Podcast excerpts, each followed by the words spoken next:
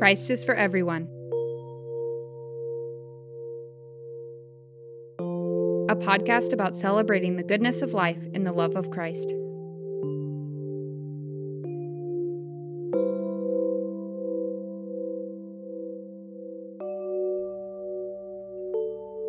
How to understand the wrath of God. One of the most difficult and controversial teachings of Christianity has to do with the wrath of God. How should we understand it?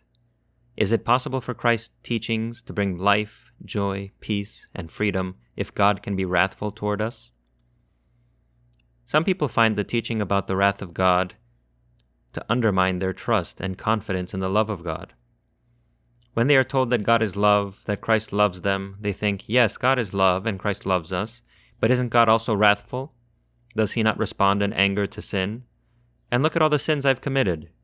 How can I trust that God loves me since I have sinned so much?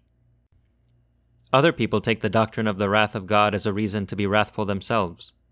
The Bible teaches clearly that the anger of human beings does not lead them to practice the righteousness of God. They say, even God gets angry about things. He gets angry with sinners every day. Why should I not also be angry about the things that people do wrong, especially when they do them to me? We might think to respond that God is rightly angry about certain things, but then again, who doesn't think that they have a reason to be angry? Thus, the doctrine of the wrath of God can lead to bad consequences for our spiritual lives. Either we lose our trust in God's love for us, since we give Him so many reasons to be wrathful, or else we take the teaching about the wrath of God as an excuse for our own anger. In both cases, our abundant life, permanent joy, incomparable peace, and liberating knowledge are taken away from us. So, what is to be done? How are we to understand the wrath of God? I think we can come to a better understanding of this issue by carefully considering these words from the psalmist With the loyal you show yourself loyal, with the blameless you show yourself blameless. With the pure you show yourself pure. And with the crooked you show yourself perverse. For you deliver a humble people, but the haughty eyes you bring down. Psalm 18, verses 25 to 27. What is so radical about this teaching is that the psalmist suggests that God is like a mirror of ourselves. That is to say, the way we experience God is a reflection of the way we ourselves are. God is experienced as loyal, blameless, and pure by those who are themselves loyal, blameless, and pure. The crooked, on the other hand, experience God as perverse, in other words, as a force that impedes them and stands against them in what they want to do. The difference in our experiences of God therefore has to do with what kind of people we are. God is like a mirror in which we see ourselves. He is experienced as perverse, as being against us, only if we are crooked, in other words, if we are not right ourselves. Something similar is suggested in this passage from the prophet Obadiah. For the day of the Lord is near against all the nations. As you have done, it shall be done to you. Your deeds shall return on your head. Obadiah 15. On the one hand, the prophet speaks about the day of the Lord, this is a day in which all the nations will encounter God. On the other hand, their experiences on this day will be a reflection of who they are and what they've done. As you have done, it shall be done unto you. Why then do they encounter God as wrathful? Because they themselves have done evil. They have done slaughter and violence to Jacob, to God's people. Obadiah verses 10 to 15. The Bible thus suggests that we experience God as wrathful because we ourselves are wicked and against Him. If we do not obey God's law, if we do not love Him, if we do not follow His path and listen to His call to live in peace and to love one another, then we will see in God a reflection of ourselves wrath. But we should not think that God is both wrath and love in equal measure. God is not merely a coin with two sides. The heads and tails side of a coin are equally the coin. One side is not more important or more central to the identity of the coin than the other. But God is not like that. Christ teaches us that God is love.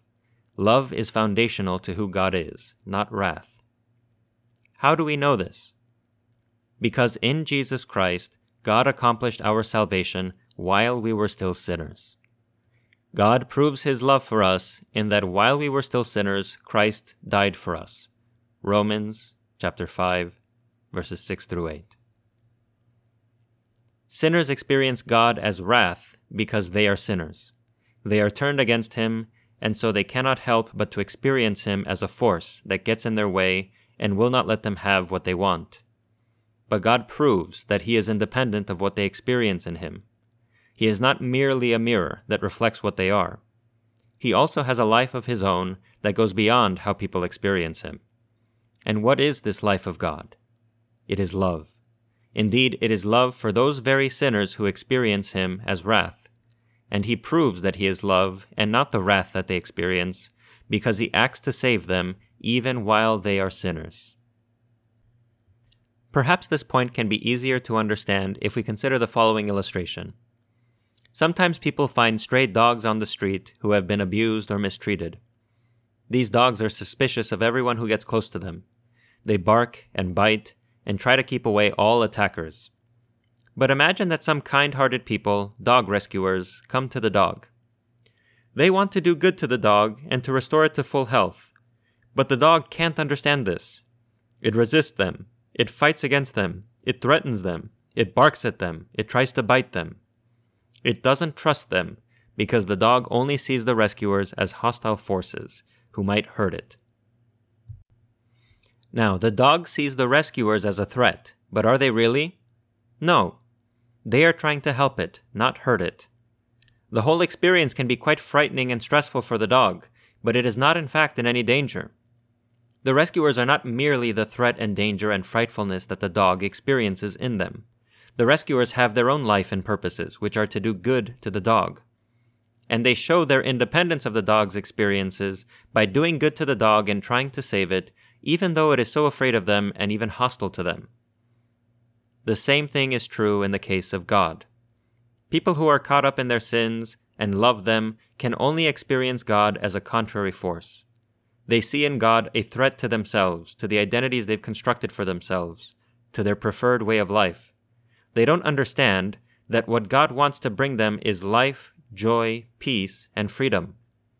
But God is not limited by what people think of him or by how they experience him. He loves all people and works in Jesus Christ to accomplish their salvation even while they are sinners who hate him. That is how love is the true nature of God, whereas the wrath that sinful people experience is only a reflection of who they are.